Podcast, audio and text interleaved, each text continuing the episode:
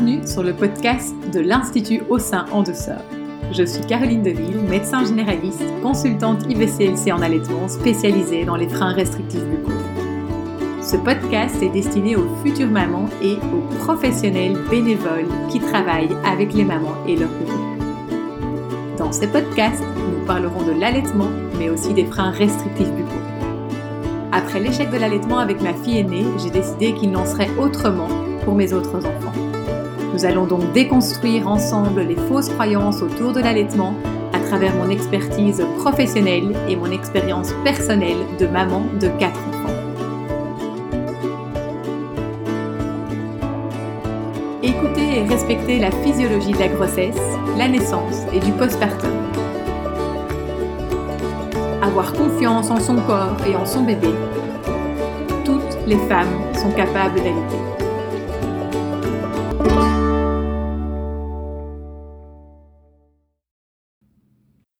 Bonjour à tous et à toutes, euh, j'espère que vous allez bien. Ça fait un bon petit bout de temps que je n'ai pas repris mon micro.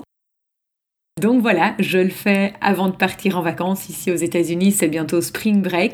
Les enfants sont à l'école depuis Noël et donc c'est vrai qu'ici voilà, nous avons euh, une semaine de break au début du printemps, enfin, après trois mois. Ces trois derniers mois ont été assez intenses. Il y a eu beaucoup, beaucoup de choses qui se préparent en coulisses ici au sein de l'Institut. Alors par quoi commencer? Il y a beaucoup de choses en fait qui sont préparées euh, ces trois derniers mois et qu'on va pouvoir, euh, dont je peux enfin vous parler euh, maintenant. Hein. tout ça va, bientôt, va vraiment bientôt sortir. Premièrement, bah, c'est vrai que voilà, je suis enfin prête, j'ai réussi, je suis super contente, mais j'ai réussi à réunir sept experts qui vont intervenir lors de la nouvelle, la future formation qui va bientôt sortir sur les dysfonctions et les restrictions oromaxillofaciales. Il va y avoir l'intervention d'un pédiatre, d'un ORL, d'un médecin interniste, d'un posturologue, d'un podoposturologue, d'une logopède, orthophoniste spécialisée en thérapie myofonctionnelle. Je vais avoir quelqu'un de l'équipe Buteco euh, sur la méthode Buteco, la respiration Buteco, quelqu'un euh, de l'équipe belge qui va également intervenir. Voilà, j'ai vraiment une euh, belle brochette d'experts, si on peut dire ça comme ça, et donc je vais enfin pouvoir voilà, ça prend toujours énormément de temps hein, de réunir les gens, de trouver des dates qui les arrangent, de s'assurer que euh, du thème, de leur présentation, etc. Et donc euh, là, ça y est, euh, je peux dire que on est presque prêt, donc ça va vraiment arriver incessamment sous peu. Et donc je suis vraiment contente parce que ces experts vont compléter les experts qui ont les conférences d'experts qui ont eu lieu également l'année passée. Au total, ça va me faire 13 experts qui vont intervenir dans cette nouvelle formation euh, qui va durer plusieurs mois euh, pour les professionnels de la santé qui travaillent avec euh, des patients en difficulté sur les restrictions buccales, sur les dysfonctions oromaxillofaciales, crâniennes et respiratoires. Ça, c'était une première chose. Alors, une deuxième chose, eh bien, c'est qu'il y a toute une série de modules à thème qui seront également bientôt disponibles sur le site internet. Donc ça veut dire que euh, pour ceux qui souhaitent se former, eh bien euh, vous allez pouvoir créer votre propre formation selon les thèmes qui vous inspirent. Et donc vous allez pouvoir acheter les modules de formation euh, séparément selon les thèmes qui vous interpellent. Donc ça aussi, ça va être un gros, gros, gros changement, gros, gros plus au sein de, de l'Institut. Et enfin, euh, last but not least, comme on dit, eh je vais lancer une série de conférences euh, qui seront destinées aux parents et ce sera des conférences à thème. Donc, euh, par exemple, il y aura une conférence sur le sommeil, pourquoi les bébés se réveillent-ils la nuit? Comment fonctionne le sommeil du bébé allaité, de leur maman allaitante Qu'est-ce qu'on peut mettre en place à la maison pour soutenir maman qui allaite pendant la nuit? Conférence à thème également sur euh, comment tirer son lait, pourquoi tirer son lait et comment être efficace pour tirer son lait. Il y aura également une future conférence pour les grands-parents en tant que grands-parents. Comment pouvez-vous soutenir Comment les grands-parents peuvent-ils vous soutenir? Voilà, quand on est maman, qu'on allait, comment euh, les grands-parents, avec la, je parlerai notamment de la théorie de la grand-mère, euh, vous verrez, c'est assez comique. Il va vraiment y avoir toute une série de conférences à thème, grosso modo une fois par mois, que vous pourrez également acheter en ligne et vous pourrez donc du coup vous inscrire selon les thèmes qui vous inspirent. Donc ça, c'est vraiment pour les, nouveautés euh, au sein de l'Institut. Ah oui, en fait, dernière nouveauté, c'est vrai qu'il y en a encore une aussi. Eh bien maintenant, j'ai des formatrices qui seront également disponibles pour des consultations de guidance en ligne. Alors le but de ces consultations de guidance, euh, c'est vraiment de pouvoir faire un premier point avec vous, parents qui avez des questions ou des difficultés sur tout ce qui touche ben, à l'allaitement, à tout ce qui touche euh, à la petite enfance. Et le but vraiment de cette consultation de guidance, c'est de faire un premier point avec vous, de, vous guider et euh, si nécessaire de vous référer à des professionnels de la santé proches de chez vous. Vous voyez, il y a beaucoup beaucoup de choses qui sont mises en place, qui vont être mises en place dans les prochaines semaines et donc ça c'est vraiment super chouette. Venons-en au sujet du jour, au sujet qui nous intéresse aujourd'hui et j'avais envie de vous présenter deux cas cliniques sur le sujet des tétrelles. Donc euh, vous l'avez peut-être lu ou peut-être pas encore. Euh, nous avons coécrit en équipe avec Dominique Porel, Linda Porchet et moi-même un article sur les tétrelles qui est paru sur le, blog de l'Institut euh, il y a quelques semaines. Et j'avais envie d'illustrer cet article avec deux cas cliniques dont j'avais envie de vous parler aujourd'hui. Alors d'abord un petit mot par rapport à ces fameuses tétrelles avec plusieurs questions qui, viennent par rapport à cette tétrelle. C'est vrai que voilà, il y a clairement une mode, une utilisation abusive de ces tétrelles, ben, très souvent euh, qui sont mises directement en place en maternité. Ça a été notamment mon cas lorsque j'ai donné naissance à mon aîné. Voilà, vraiment une utilisation abusive de ces tétrelles en maternité parce que ben, très souvent, il y a une mauvaise interprétation de la physiologie des mamelons. Alors, premièrement, il faut savoir que à l'intérieur des mamelons. Les mamelons contiennent un muscle, un muscle érectile qui réagit très très bien sous l'effet de l'ocytocine. Alors quand la maman donne naissance à son bébé, elle est, normalement elle est pleine d'ocytocine. Si l'ocytocine n'a pas été volée durant la naissance par les professionnels de la santé, la maman est censée être remplie d'ocytocine, c'est ce qui permet de donner, ce qui permet de contracter l'utérus, l'utérus pour faire sortir le bébé, pour faire naître le bébé, c'est ce qui permet également de faire naître le placenta et de mettre également en place le démarrage de la naissance avec notamment la première tétée. Et lors de cette première tétée, en fait, maman est encore pleine d'ocytocine de son accouchement qui permet notamment ben, l'érection des mamelons. Et c'est vrai qu'on est dans une société où maintenant ben, on est vraiment face à un taux très très élevé d'accouchement médicalisé, accouchement médicalisé qui signifie que les mamans du coup sécrètent moins d'ocytocine naturelle. Et donc c'est vrai que du coup, ben, euh, ça peut arriver euh, assez souvent que lorsque la physiologie de la naissance n'est pas respectée, oui, il y a vraiment un vol de l'ocytocine naturelle euh, de ces mamans. Hein. C'est vrai que maintenant en maternité, on veut aller vite, on met de l'ocytocine synthétique parce que ça va plus vite, on provoque les naissances beaucoup plus facilement parce que ben, ça arrange mieux le personnel de soins etc., etc. Et donc en fait, tout ce qu'on va médicaliser diminue très clairement euh, la sécrétion naturelle d'ocytocine des mères. Et ça, va avoir pour conséquence que oui, il va y avoir des mamans qui, soi-disant, se retrouvent avec des mamelons plats à la naissance, ou en tout cas, des bébés vont avoir plus de difficultés à s'accrocher parce que comme ces mamans sécrètent moins d'ocytocine suite à la naissance médicalisée, ben les mamelons vont avoir un petit peu plus de difficultés à se mettre en érection. Et c'est vrai que l'érection du mamelon est très importante pour faciliter la prise de sein du bébé.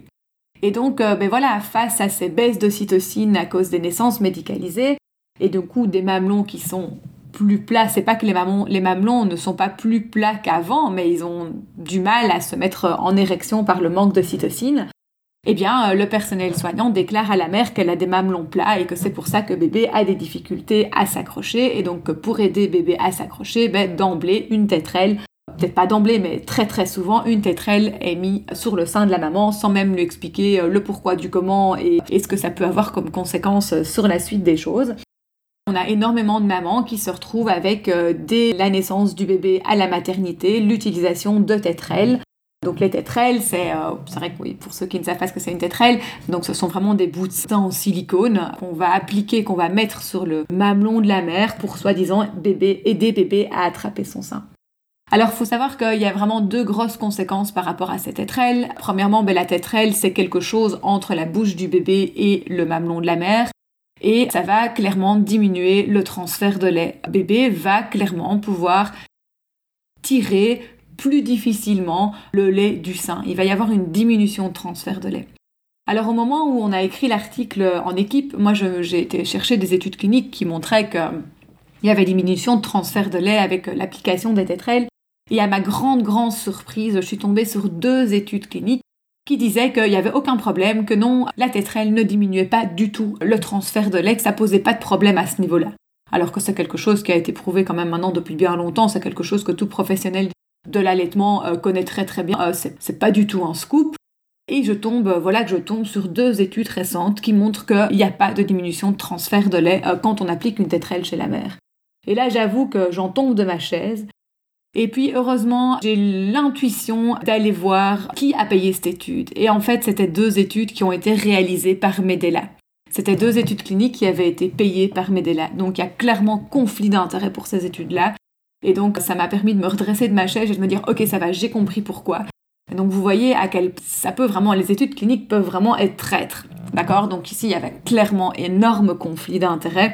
Euh, donc Medela, pour ceux qui ne savent pas, c'est une marque de tire-lait, de tétrelles, euh, etc.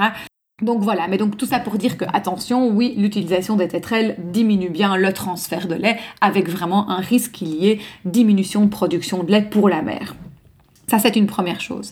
Le deuxième risque par rapport à l'utilisation d'une tétrelle, ben, c'est que la, la, succion du bébé à la tétrelle n'est pas la même que la succion au sein. Un bébé qui va téter avec une tétrelle va avoir tendance à beaucoup plus pincer que s'il est mis directement au sein où il aura une bien meilleure succion, il aura une succion beaucoup plus profonde et donc du coup plus efficace. Donc du coup, l'utilisation de tétrelle pose vraiment beaucoup de problèmes quant à la succion des bébés en fait. Ça apprend vraiment au bébé à téter d'une autre manière qu'au sein. Et donc vraiment, c'est pour ça qu'il y a parfois des grandes difficultés à remettre des bébés au sein après l'utilisation d'une tétrelle parce qu'ils ne têtent plus de la même manière au sein et donc ils vont avoir du mal ben, à attraper le sein et à avoir un transfert de lait vraiment efficace. Donc ça, pour moi, ce sont vraiment les deux gros dangers d'utilisation des tétrelles. Ça ne veut pas dire qu'on ne peut pas du tout les utiliser, mais ça veut dire que s'il y a utilisation d'une tétrelle, il faut vraiment que ce soit fait à très court terme et que ce soit fait avec un professionnel de l'allaitement expérimenté qui très vite va pouvoir vous permettre d'enlever la tétrelle utilisée. Et alors la troisième question également que j'ai envie d'émettre ici, c'est que quand un bébé a besoin d'une tétrelle pour s'accrocher au sein, ben, il faut absolument comprendre pourquoi ce bébé n'arrive pas à s'accrocher au sein. Est-ce que c'est parce que l'érection du mamelon de la mère n'arrive pas à se faire de manière optimale parce qu'il y a une naissance médicalisée, parce qu'on a séparé le bébé à la naissance de sa maman, parce que voilà, essayer de comprendre les raisons et donc du coup d'aller remettre de la physiologie pour aller restimuler l'ocytocine naturelle de la maman qui va permettre l'érection du mamelon? Et deuxième chose également, c'est d'aller voir si bébé n'a pas des difficultés de succion et pourquoi est-ce qu'il a des difficultés de succion. Est-ce qu'il y a des tensions de la naissance? Est-ce qu'il y a une problématique de, de restriction buccale? C'est vraiment important de comprendre pourquoi il y a besoin d'utiliser une tétrelle, de régler ces problèmes le plus rapidement possible et de faire une prise en charge adaptée afin de libérer la mère de cette tétrelle et le bébé alors j'avais envie de vous illustrer ça par deux cas cliniques, un cas clinique qui deux cas cliniques qui me, sont arrivés tous les deux. Alors la premièrement, c'est euh, l'histoire d'une maman qui donne naissance d'un beau petit garçon. Et euh, donc très rapidement à la maternité, elle éprouve des douleurs de l'allaitement. Et donc pour euh, cacher ces douleurs de l'allaitement, ben, on lui met une tétrelle. Et donc elle rentre à la maison avec sa tétrelle et puis elle revient vers moi, elle me dit qu'elle doit utiliser une tétrelle, que, si, que sans la tétrelle, ça lui fait horriblement mal et que voilà, donc du coup, elle vient vers moi pour ça. Alors bref, dans, tout le décours de l'anamnèse, de l'examen clinique, du suivi, etc., on se rend compte que son petit garçon a une problématique de frein restrictif buccal qui va être du coup ben, rapidement pris en charge. Et grâce à la prise en charge qui a été faite, eh bien, les douleurs euh, diminuent. Les douleurs diminuent, mais la difficulté euh, à mettre son bébé au sein reste là parce que bébé, maintenant, ben, ça faisait déjà plusieurs semaines en fait qu'il tétait au sein de sa maman avec une tétrelle et donc grosse difficulté de le remettre au sein sans tétrelle. Il n'avait plus l'habitude de ça, sa succion avait changé et donc il a fallu faire tout un travail autour de ça. Donc cette maman, elle a bien évidemment été suivie par une IBCLC, elle a été suivie également en ostéopathie pour travailler la succion, les freins restrictifs buccaux ont été enlevés de manière optimale et voilà, il y a eu toute une rééducation qui a été faite à ce niveau-là. Et donc petit à petit, ben, au plus cette maman, au plus on a avancé dans, la rééducation la succion de son bébé, au plus petit à petit, elle a pu enlever la tétrelle qu'il y avait, qu'elle devait mettre sur son mamelon pour faire téter son bébé au sein. Alors après ça, il y a un moment donné, ça a quand même été pas si évident que ça parce qu'il y avait une espèce d'accoutumance à la tétrelle euh, par son bébé. En fait, il s'était habitué à la tétrelle. Et donc, il a vraiment fallu y aller petit à petit pendant toute cette histoire de, de rééducation. Et il y a vraiment eu en fait des hauts et des bas. Il y a des moments où elle arrivait à le mettre au sein sans tétrelle et où ça ne lui faisait pas mal. Et il y a des moments où son petit garçon, son bébé, n'arrivait pas à attraper le sein sans la tétrelle.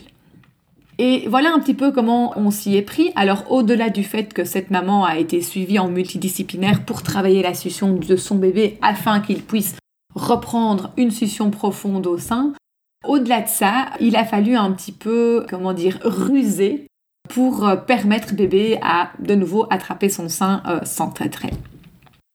Alors voilà comment on a procédé euh, avec elle.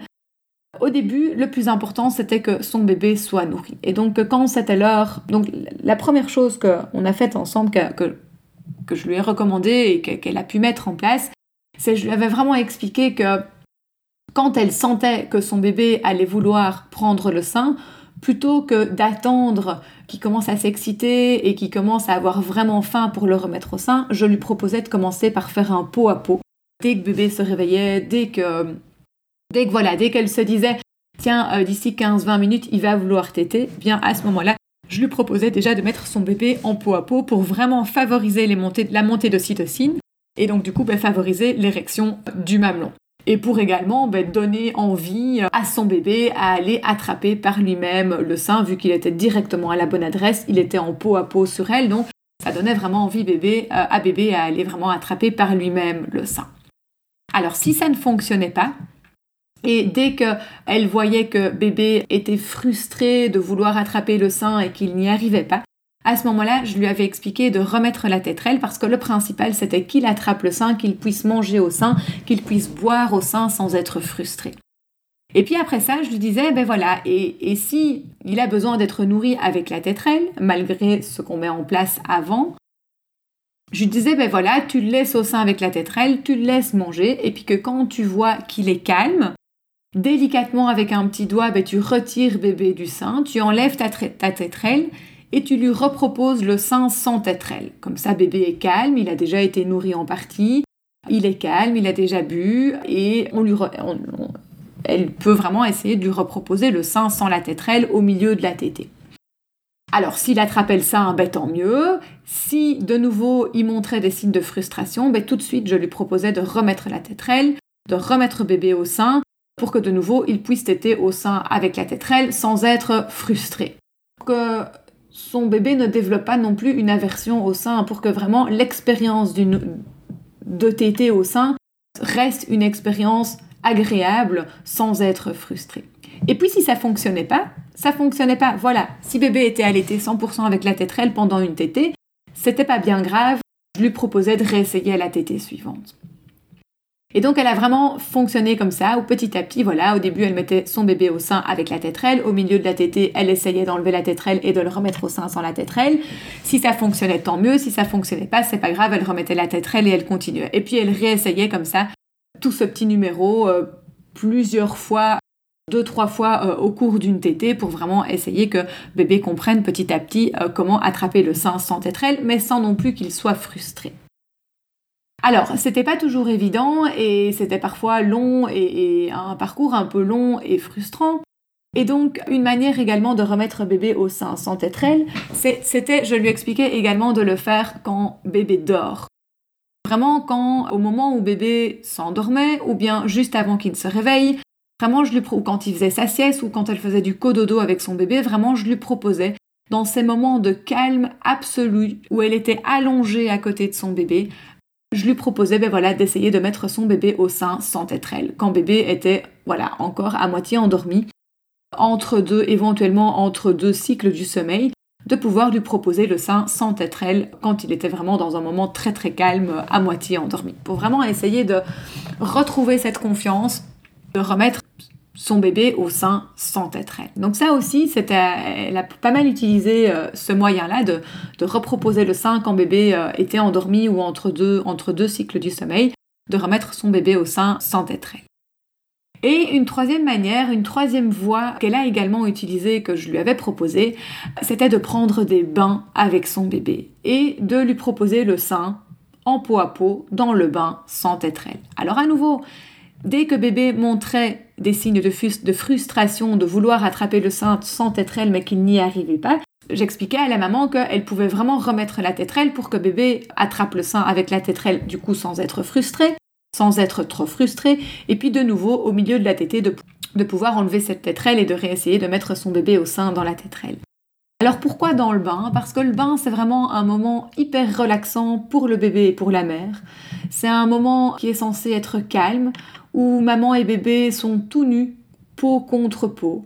Et donc c'est vraiment un moment qui peut être optimal, idéal dans lequel les deux baignent dans l'ocytocine, où tout le monde est calme et du coup où bébé peut réapprendre à prendre le sein en étant calme, en étant apaisé, dans le bain avec sa maman en peau à peau, dans une pièce chaude où vraiment il règne euh, voilà euh, le calme, le confort et donc du coup ben, euh, où baigne où ça baigne d'ocytocine, où les deux baignent d'ocytocine. Et donc voilà, cette remise au sein s'est faite vraiment sans tétrelle, a pu se faire en, en quelques jours, en une petite semaine. Alors c'est vrai que ça n'a pas toujours été facile parce qu'il y a eu des hauts, il y a eu des bas. Et de temps en temps, elle m'envoyait un petit message en disant Caroline, j'y arrive pas, ça fonctionne vraiment pas. je disais allez go, continue, si si, ça va fonctionner. Et puis euh, au bout d'une bonne grosse semaine, oui, elle m'a dit, euh, elle m'a renvoyé un petit message en disant ok c'est bon, il est au sein, euh, j'ai plus besoin de la tétrelle, ça a fonctionné. Ça a vraiment été la patience, la persévérance et trouver les bons moments pour enlever la tétrelle qui ont vraiment permis à cette maman de remettre son bébé 100% au sein sans tétrelle. Donc vous voyez, si vous êtes professionnel de la santé, que vous m'écoutez, que vous travaillez en maternité, vraiment les conséquences que ça peut avoir de mettre une tétrelle à une maman, c'est vraiment pas évident. Donc plutôt que de mettre une tétrelle, c'est vraiment important de favoriser la physiologie en maternité, favoriser les peaux à peau, favoriser l'érection du mamelon en favorisant l'ocytocine naturelle. C'est vraiment la clé de la réussite des mises au sein des bébés sans utiliser de tétrelle. Encore une petite anecdote que j'ai envie de vous raconter qui n'a rien à voir avec le cas clinique que je viens de vous expliquer. C'est une amie, une connaissance sur les réseaux sociaux qui envoie une petite enquête sur les réseaux sociaux et qui parle des mamelons plats. Et qui parle des mamelons plats et qui dit tiens, est-ce que vous savez que est-ce que vous avez eu un mamelon plat? Quelles étaient les difficultés que vous avez rencontrées si vous avez eu un mamelon plat? Blablabla. Bla, bla. Et en fait, à sa grande surprise, et enfin moi j'ai pas été étonnée plus que ça, mais à sa grande surprise, en fait, il y a beaucoup de mamans qui lui ont répondu, bah tiens, en fait, avant ton poste, je m'étais pas rendu compte que j'avais un mamelon plat, mais mais en fait, euh, au moment où je mets mon bébé au sein, il ben, n'y a pas de problème, le mamelon s'étire grâce à la succion du bébé. En fait, moi je pense réellement que... Alors oui, bien sûr, il y a des mamans qui ont des mamelons rentrés, hein, rétroversés, et des mamelons plus plats que d'autres. Mais à partir du moment où la mère peut bénéficier de toute son ocytocine naturelle, ben c'est fait pour que ce mamelon puisse ressortir et être en érection et euh, faciliter la prise de sein par le bébé. Et si bébé a une bonne succion, même si la maman a un mamelon plat, un bébé qui a une bonne succion doit pouvoir attraper le mamelon de sa, de sa maman, même s'il est soi-disant plat. Donc voilà, petite anecdote sur ces fameux mamelons plats, où en fait ce ne sont pas des mamelons plats, ce sont des mamelons qui attendent l'ocytocine naturelle de la mère pour pouvoir se mettre en érection, sortir et être pris par le bébé. Mais c'est clair que si la maman ne peut pas bénéficier de son ocytocine naturelle parce qu'il y a eu une naissance médicalisée, parce qu'elle manque de soutien, qu'elle est fatiguée, qu'elle est stressée, ou bien parce que bébé a une mauvaise succion, a une mauvaise prise de sein et du coup ben, il n'arrive pas à attraper le mamelon, ben, c'est pas de la faute du mamelon plat, c'est vraiment une question d'ocytocine et de succion des bébés. Donc vous voyez que vraiment les tétrelles n'ont pas d'utilité. Il n'y a pas de raison qu'on utilise les tétrelles. Les mères ont allaité pendant des, milliers d'années sans aucun problème et sans tétrelles. Ok, la tétrelle, c'est vraiment une épidémie, une nouvelle épidémie de, notre temps, de notre, de notre ère industrielle. Ça, c'était la petite anecdote. Alors, je voudrais également vous partager un, deuxième cas clinique, et là, je vais vous expliquer euh, mon expérience personnelle lorsque j'ai donné naissance euh, à ma fille aînée. tout de suite en maternité, elle a eu des difficultés à attraper mon sein. Alors il y a eu, il s'est passé plein de choses et il y a plein de facteurs qui ont fait qu'elle ne savait pas attraper mon sein. Mais en tout cas, comme elle ne savait pas attraper mon sein, la première chose qu'on m'a dit, on m'a dit Madame, vous avez les mamelons plats. Voilà une tétrelle pour allaiter. Et je fais, ben ok, moi je connaissais rien du tout à l'allaitement à ce moment-là, et je connaissais rien, ouais, j'étais, je, n'étais pas du tout informée, donc j'ai mis la tétrelle et je l'ai plus jamais enlevée parce que sans la tétrelle, ma fille ne pouvait pas attraper mon sein. Et en fait, il s'est passé vraiment plein de choses. J'ai eu un pot à pot qui a été très très court euh, lors de sa naissance pour aucune raison, hein. simplement on me l'a mis en pot à pot et puis on m'a dit oh ben madame maintenant on va aller la peser, on va aller la mesurer au bout de 5-10 minutes, on m'a dit on va aller la peser, on va aller la mesurer et on m'a rendu ma fille emmaillotée et on m'a dit allez-y mettez-la au sein, elle est emmaillotée, vous pouvez lui donner la première tétée. Ma fille était emmaillotée, donc tout, tout ce qui était de la physiologie de cette première tétée n'a absolument pas été respecté. Mon pot à pot n'a pas du tout été euh, suffisamment long.